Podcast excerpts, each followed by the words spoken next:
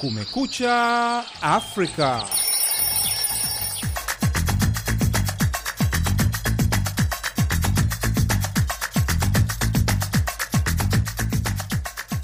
Hii ni Kumekucha Afrika kutoka idhaa ya Kiswahili ya Sauti Amerika, Washington DC. Karibu kwenye matangazo yetu ya leo, ikiwa Jumatatu Februari 27 mwaka wa 2023. Jina langu Harrison Kamau na mimi ni Sunday Shomari. Tunasikia kupitia redio zetu shirika kote Afrika Mashariki na Maziwa Makuu, zikiwemo Redio RNA Baraka Fizi DRC, KFM Songea Tanzania, Redio Malaika kule Lubumbashi, Redio Jambo Isiro DRC, Redio Sasa Bungoma Kenya, Sauti ya Mwananchi Nakuru Kenya, na bila kusahau UBC Uganda, miongoni mwa nyingine nyingi.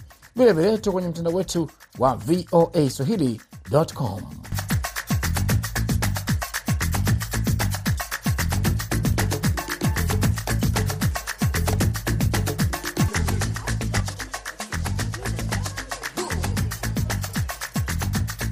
Kwenye habari zetu hivi leo, mke wa rais wa Marekani Jill Biden akamilisha ziara yake ya siku tano barani Afrika, akimalizia na kaunti ya Kajiado nchini Kenya. Je, baadhi ya wakazi wanasema wamejifunza nini kutokana na ziara yake? So e, wao kama Amerika ama Jill Biden anaonyesha kwamba hiyo ni mfano ya kuonyesha tusingoje kutegemea msaada labda kutoka nje, lazima tushirikiane, lazima tuone e, e, inapofika labda wenzetu wanapata shida lazima sisi tujitokeze mstari wa mbele, tuwe wa kwanza kuwasaidia. Na katika taarifa nyingine, mamilioni ya watu waliotoroka mashambulizi ya Boko Haram kwenye mataifa ya Kamerun, Chad, Niger na Nigeria wahitaji msaada wa mabilioni ya dola wanapohitaji kurejea makwao. Hivyo ni vidokezo tu vya baadhi ya taarifa tulizokuandalia kwenye Kumekucha Afrika hivi leo, lakini kwanza tupate habari za kimataifa zikisomwa hapa na mwenzangu Sandey Shomari.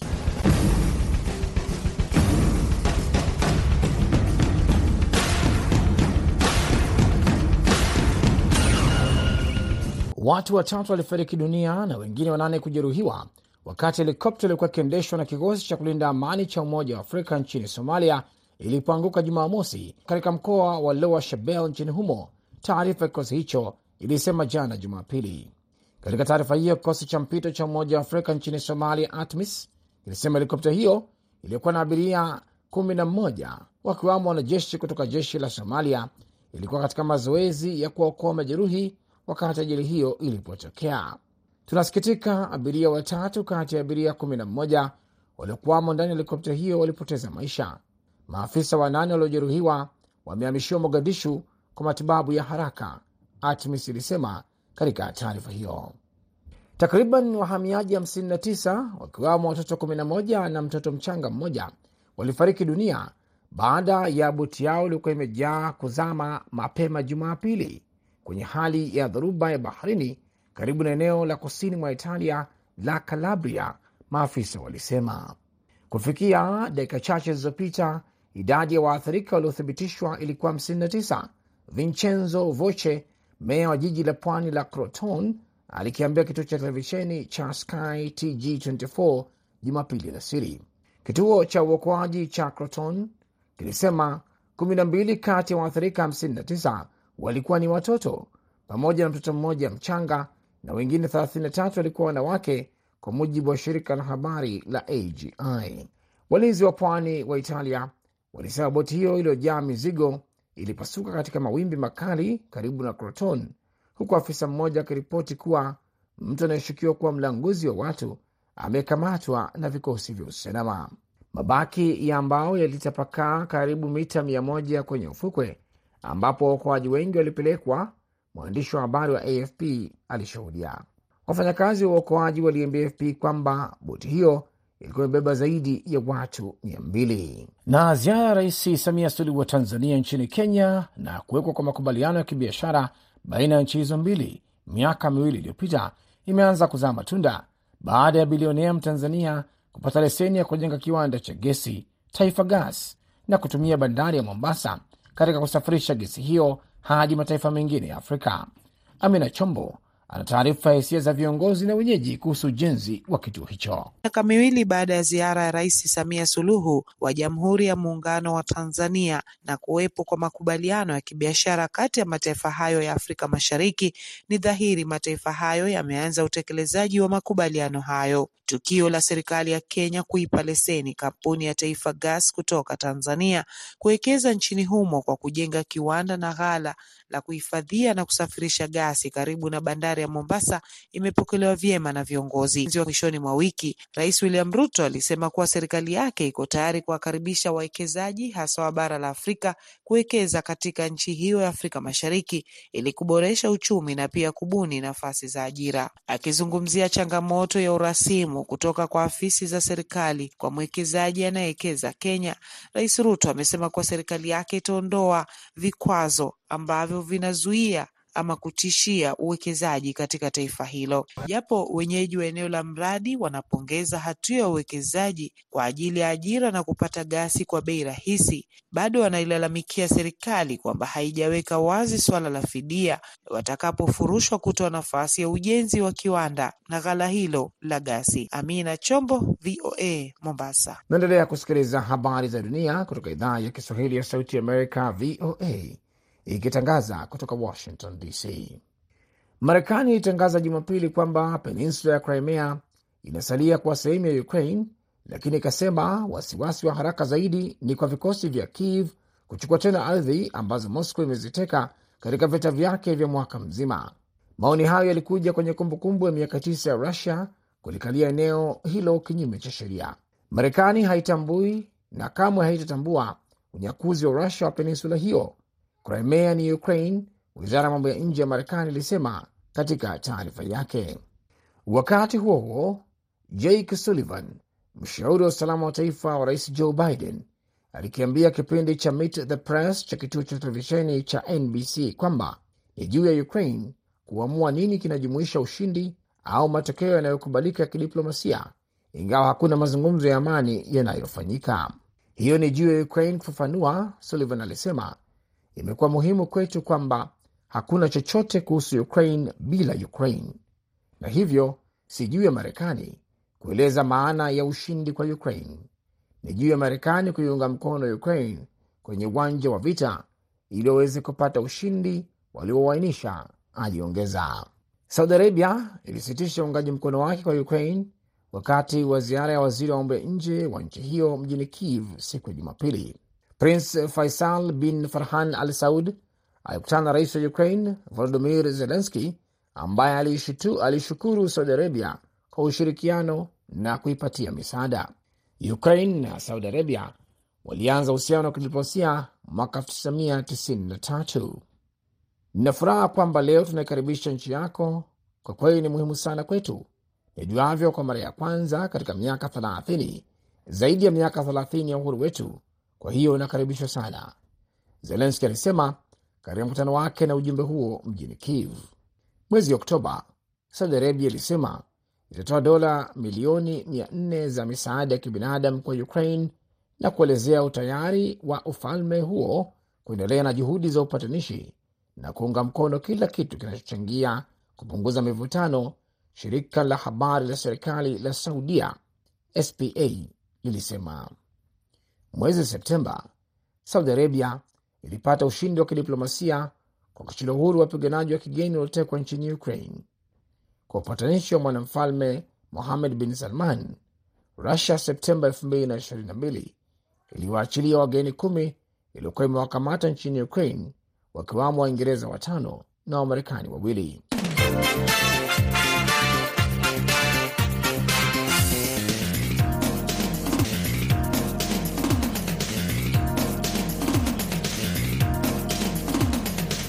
Unaendelea kusikiliza Kumekucha Afrika, idhaa ya Kiswahili ya Sauti ya Amerika, Washington DC. Kwenye taarifa tulioipa kipaumbele hivi leo ni kwamba mke wa rais wa Marekani Jill Biden hatimaye amekamilisha ziara ya siku tano barani Afrika, na kabla ya kuondoka nchini Kenya, Daktari Jill Biden alikutana na wakazi wa Kajiado walioathiriwa na janga la ukame.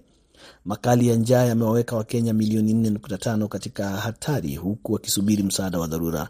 Jill Biden ametoa wito kwa mataifa mengine kujitokeza ili kusaidia maeneo yaliyokumbwa na janga la ukame. Ziara yake inakamilika huku Wakenya wakiwa na matumaini kuwa ujio wake utaimarisha zaidi uhusiano wa Kenya na Marekani, hasa katika sekta ya uchumi, ukulima na uwezeshaji wa kinamama na vijana. Huba Abdi anatuarifu zaidi kutoka Nairobi. Mke wa rais wa Marekani Daktari Jill Biden amekamilisha ziara ya siku tatu nchini Kenya. Aliondoka kuelekea Marekani baada ya kuzuru kijiji cha Luseit, kaunti ya Kajiado, ambapo alitangamana na jamii kuhusu athari za ukame ambao umesababisha mamilioni ya Wakenya kukosa chakula. Daktari Jill Biden alitoa wito kwa nchi zaidi kujiunga na Marekani ili kusaidia kupunguza mateso yanayosababishwa na hali ya ukame, akisema kwamba Marekani itatoa msaada zaidi ili kukabili janga la ukame. Marekani inatoa bajeti ya asilimia sabini ya fedha zinazoingia katika ukanda huu, lakini hatuwezi kuwa peke yetu. Tunahitaji kuwa na nchi nyingine kuungana nasi katika jitihada hizi za kimataifa za kuwasaidia watu hawa wa ukanda huu. Na kwa bahati mbaya, kuna vita nchini Ukraine, kuna tetemeko la ardhi nchini Uturuki na kuna mambo mengi yanayohitaji kuangaziwa, lakini ni wazi hapa watu wanakumbwa na baa njaa. Nia ya Jill Biden kutembelea maeneo yaliyoathirika na ukame nchini Kenya kujionea hali ilivyo ilipongezwa na Wakenya. Tunashukuru sana na pia tunaona aliweza ku, o, kuomba hata na um, z, wengine waweze kuja kusaidia um, nchi yetu na pia kaunti ambazo zimeathirika na ukame. Tunamshukuru kwa kuwa aliweza kuweka uh, ile makali ya ukame katika perspective, akaweza kuitoa um, ku, isiwe tu ni kusema, lakini aliweza ku, kuonyesha na ku, kuona uh, ambavyo uh, imeweza kuadhiri uh, wanawake na hasa watoto. Kwangu mimi inaonyesha kwamba Waingereza wanatu, Waamerika wanatujali sana, na hiyo ni kuonyesha moyo ya utu na ubinadamu. So e, wao kama Amerika ama Jill Biden anaonyesha kwamba hiyo ni mfano ya kuonyesha tusingoje kutegemea msaada labda kutoka nje, lazima tushirikiane, lazima tuone e, e, inapofika labda wenzetu wanapata shida, lazima sisi tujitokeze mstari wa mbele, tuwe wa kwanza kuwasaidia, tusingoje tu ama tusitegemee eh, labda msaada kutoka hizi nchi za nje. Daktari Jill Biden aliwasili nchini Kenya siku ya Ijumaa baada ya kukamilisha ziara ya siku mbili nchini Namibia, na siku ya Jumamosi mke wa rais wa Marekani alitembelea kitongoji cha Kibera na kukutana na wanawake wanaojiwezesha kwa kutumia mpango wa kukopeshana fedha. Chini ya mfumo huo, wanawake ambao mara nyingi hawana uwezo wa kupata mikopo kutoka kwa taasisi za fedha hukopa pesa walizokusanya pamoja. Hii inawawezesha wanawake kuanzisha au kuendeleza biashara zao wenyewe, kukidhi gharama za nyumbani na hata kuwekeza katika elimu ya watoto. Aidha, alifanya mazungumzo na vijana. Aliwasifu vijana kwa kujifunza kuhusu ngono salama, na pia alifanya mazungumzo na wajasiriamali wa ndani ambao wamesaidiwa na mpango unaounganisha wamiliki wa matrakta na wakulima. Baadhi ya Wakenya wakihoji kuwa ujio wa Jill Biden umekuwa na manufaa makubwa kwa wanawake na vijana nchini Kenya. Kukutana kwake kwa vijana na wanawake na pia kwenda sehemu zimeathiriwa na ukame imetuonyesha ya kwamba watu kutoka Marekani wametubeba katika roho zao.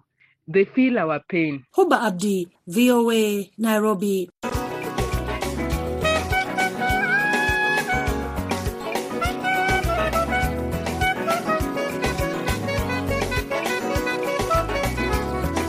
Unaendelea kusikiliza Kumekucha Afrika kutoka Washington DC. Sande Shomari anaendelea kusomea habari zaidi za dunia.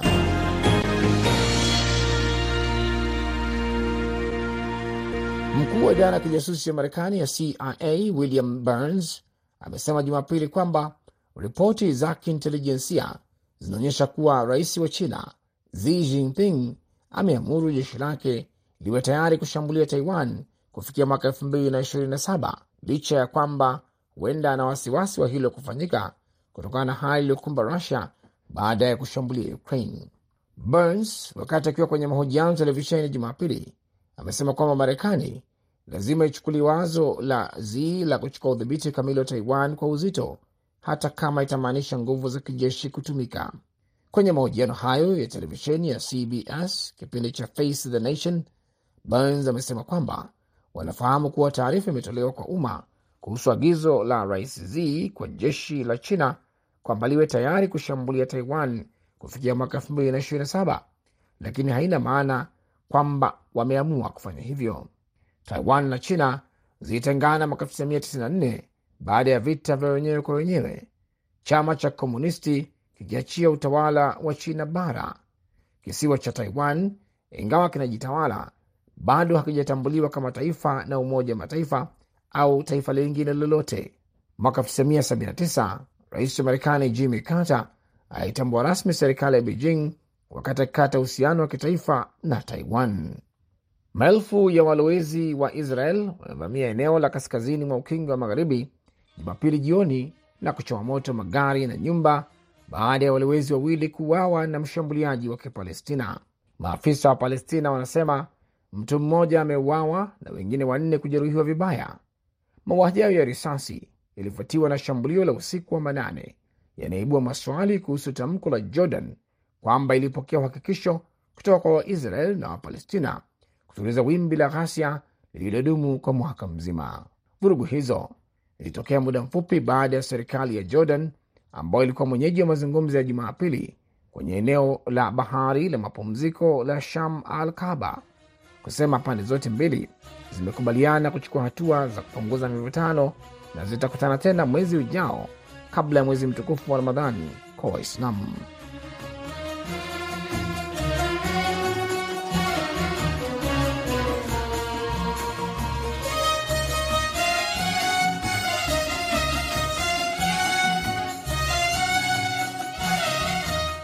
Unaendelea kusikiliza Kumekucha Afrika, idhaa ya Kiswahili ya Sauti Amerika, moja kwa moja kutoka Washington DC. Zoezi la kuhesabu kura na kukusanya matokeo ya uchaguzi mkuu wa Jumamosi nchini Nigeria limeanza kote nchini humo.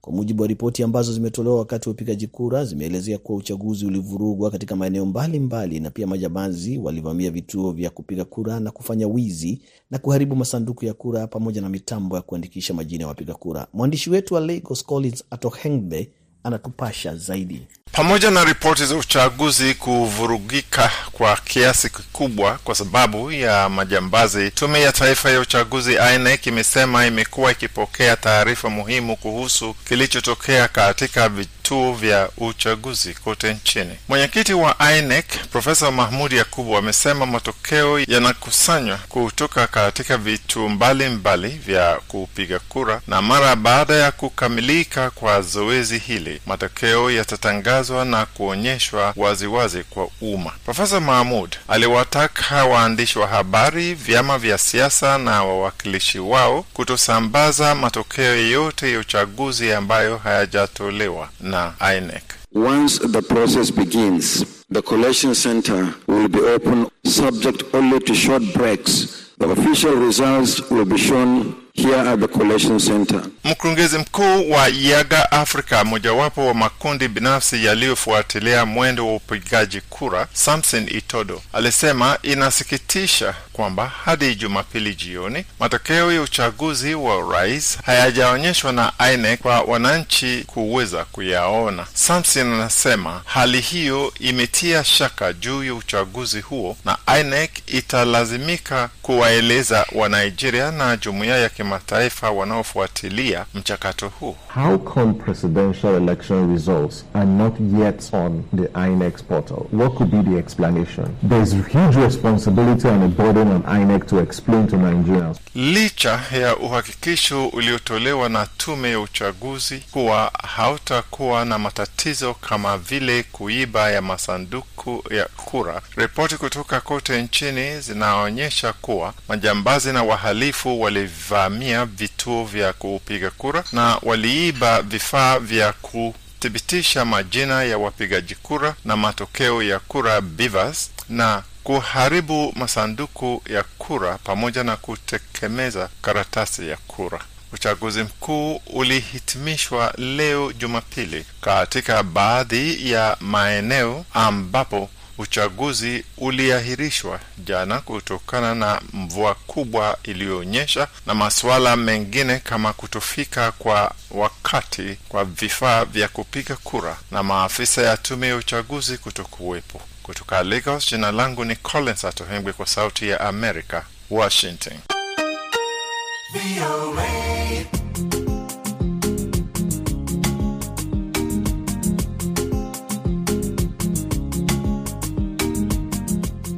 Na maafisa wa Kamerun na Niger wanasema kwamba mamilioni ya watu kutoka maeneo yaliyoathiriwa na mashambulizi ya wanamgambo wa Boko Haram wanakabiliwa na tishio la hali mbaya ya njaa na mafuriko, wakati wanyama wa mwituni wakiharibu vyakula katika maelfu ya hekta za mashamba.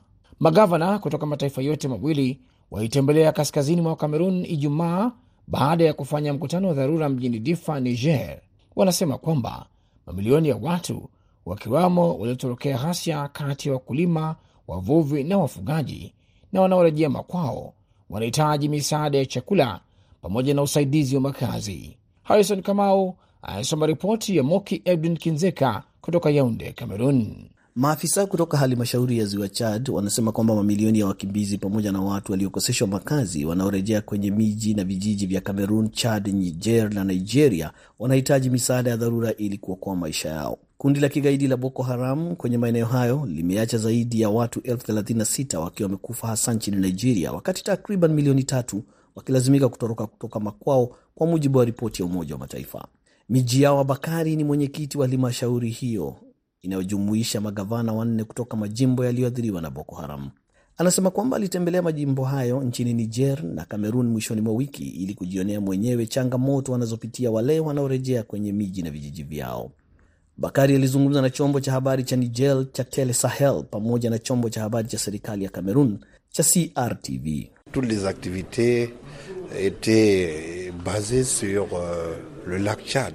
Anasema kwamba migogoro kadhaa imeripotiwa miongoni mwa watu wanaorejea kwenye maeneo yanayozunguka ziwa Chad ambako ni nyumbani kwa takriban watu milioni 40.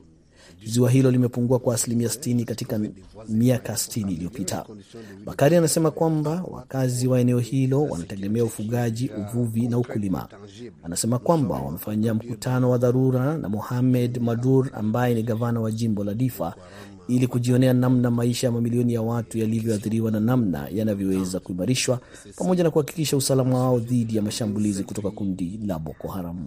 Bakari ambaye pia ni gavana wa jimbo la kaskazini mwa Cameroon la Far North karibu na mpaka wa Chad na Nigeria analaumu mabadiliko ya hali ya hewa kwa kupungua kwa maji ya ziwa Chad. Anasema kwamba mizozo kati ya wafugaji, wavuvi na wakulima kutokana na uhaba wa maji unaripotiwa kila wiki. Kundi hilo linasema kwamba maelfu ya watu wamelazimika kuondoka makwao mwaka jana kutokana na mafuriko pamoja na mashambulizi ya ndovu na wanahitaji misaada ya kuwasaidia kupata makazi. Wakati magavana wakiomba misaada ya kimataifa kwa wakimbizi wanaorejea au kukoseshwa makazi Cameroon, Nigeria na Chad, ripoti zinasema kwamba wadudu pamoja na ndege wameshambulia maelfu ya hektari za chakula kwenye mashamba yao. Mashamba hayo yanamilikiwa na watu waliotoroshwa makwao au yale yaliyopandwa chakula kwa ajili ya wakimbizi na watu waliokoseshwa makazi. Jean Felix Wankagu ambaye ni afisa wa kilimo na ufugaji mwenye ngazi ya juu zaidi kwenye ofisi ya serikali ya Cameroon iliyoko kwenye mpaka wa kaskazini karibu na Chad na Nigeria ameambia VOA kwa njia ya ujumbe wa WhatsApp kwamba wadudu na ndege wameharibu mamia ya mashamba ya mtama, mpunga na mahindi. Ofisi ya Umoja wa Mataifa ya maswala ya kibinadamu OCHA inasema kwamba mwaka huu mamilioni ya watu walioathiriwa magharibi na kati mwa Afrika watabaki kwenye hali tete kutokana na kutokuwepo kwa misaada ya kibinadamu kutosha.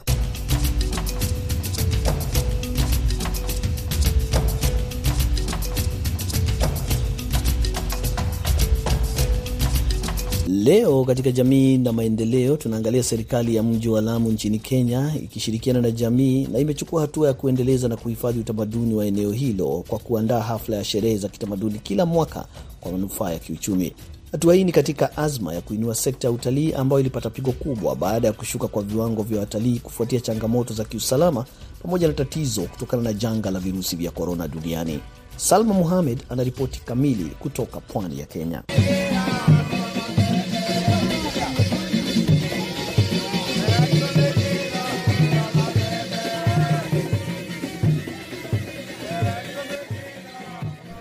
Kisiwani Lamu, wenyeji wanaendelea kuhifadhi utamaduni wa tangu jadi kwa kuandaa hafla kama vile sherehe za kitamaduni.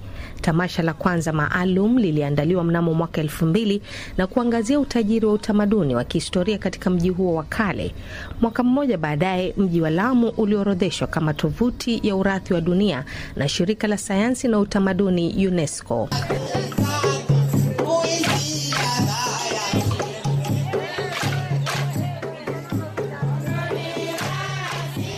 Katika siku za hivi majuzi, Lamu imerudi kuandaa tamasha za kitamaduni ili kusaidia kuuza soko la eneo hilo kimataifa. Tamasha la mwezi Novemba mwishoni mwa mwaka jana, vijana 250 wa eneo hilo walipata ajira za muda kushughulikia maandalizi ya sherehe hizo. Baadhi ya vikundi 27 vya wanawake pia walifaidika na mtaji wa shilingi elfu thelathini kila mmoja ili kuanzisha biashara, na wengine wakapata fursa za kunadi vyakula vya Kiswahili kando ya bahari. Kaimati, bajia za Kihindi, mabuyu, mambazi. Karibuni, angalie mambo yetu, chakula chetu cha Lamu, wale wafurahike na sisi tufurahike. Na tayari sherehe ziko zimepangwa tofauti tofauti, wataona ngoma za kitamaduni, kuna msondo, kuna kunyoza, yani bwana harusi awe ananyolewa na utamaduni ule tunaweza kufanya eh, ngoma kila aina. Gavana Isa Timami anasema kusherekea hafla za kijamii na kitamaduni hutoa jukwaa bora zaidi la kuuza utalii na utamaduni wa kipekee. Tunawakaribisha watu wa Kenya wote kwa jumla na wageni kutoka nje uh, waje uh, wafurahie wa utamaduni wetu huko Lamu. Sisi tunaamini kuwa Lamu kaunti uh, ni melting pot ya diversity. Kaunti hiyo ya Lamu kwa muda wa miaka tisa sasa imejitahidi kujinasua kutoka kwa makovu ya mashambulizi ya kigaidi ya mwaka 2014. Mashambulizi hayo yalisababisha vifo na uharibifu wa mali. Sekta ya utalii ambayo ni mojawapo ya uti wa mgongo wa kiuchumi wa Lamu ilififia. Miaka tisa baadaye, Lamu imeanza kung'aa tena baada ya mikakati ya usalama kuwekwa pamoja na juhudi za pamoja kuzaa matunda. Tamasha la utamaduni la hivi karibuni likivutia zaidi ya wageni elfu thelathini mjini humo kutoka ndani na nje ya nchi. Kezia Mumba ni meneja msimamizi katika mkahawa wa Lamu Palace. Hapa anaeleza jinsi sherehe hizo za kitamaduni zina mchango mkubwa katika kuimarisha utalii eneo hilo. Utamaduni wa Lamu ni unique na huwa inavutia watalii wengi sana, kwa sababu Lamu ni tofauti sana na sehemu zingine zozote Kenya na pwani. So watu wengi huwa wanavutiwa sana kuja kujionea hii utamaduni ya Lamu, especially kwa hotel industry ama kwa tourism industry.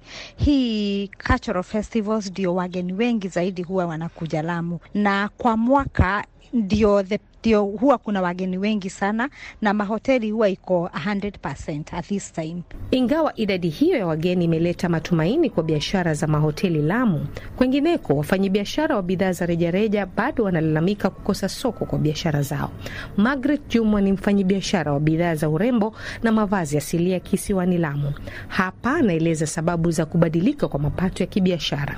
Tunajihusisha na kama vitambara, domat na vipochi vidogo vidogo. Tunaokota na hizi plastic, hizi bottle za plastic hizi tunazifanya recycle, tunafanya vipuli, curtains. Lakini sasa kufikia ule muda, yule mama wa kule Raskitau alipokuja kuchukuliwa na wale Alshababu, hapo kazi zikawa zimeharibika kwanza wakati huo. Kwa sasa tuna kule kuuza tu, sababu tulikuwa tunategemea watalii wanakuja, tunauza, wakija kwa wingi tunauza kwa wingi, lakini sasa kufikia huo wakazi zikawa zimeshuka mpaka tukaja tukaingia na hii korona. Hakuja kwa vizuri hapa Lamu kusema ukweli, kwa sababu kama ni wageni pia saa hii si wengi, ni wale wa kubahatisha bahatisha. Licha ya panda shuka hizo, huenda afueni kamili ikapatikana siku zijazo, haswa baada ya sekta nyingi za utalii kuanza kufanya vyema na kuonyesha dalili ya kurudi kwa hali ya kawaida.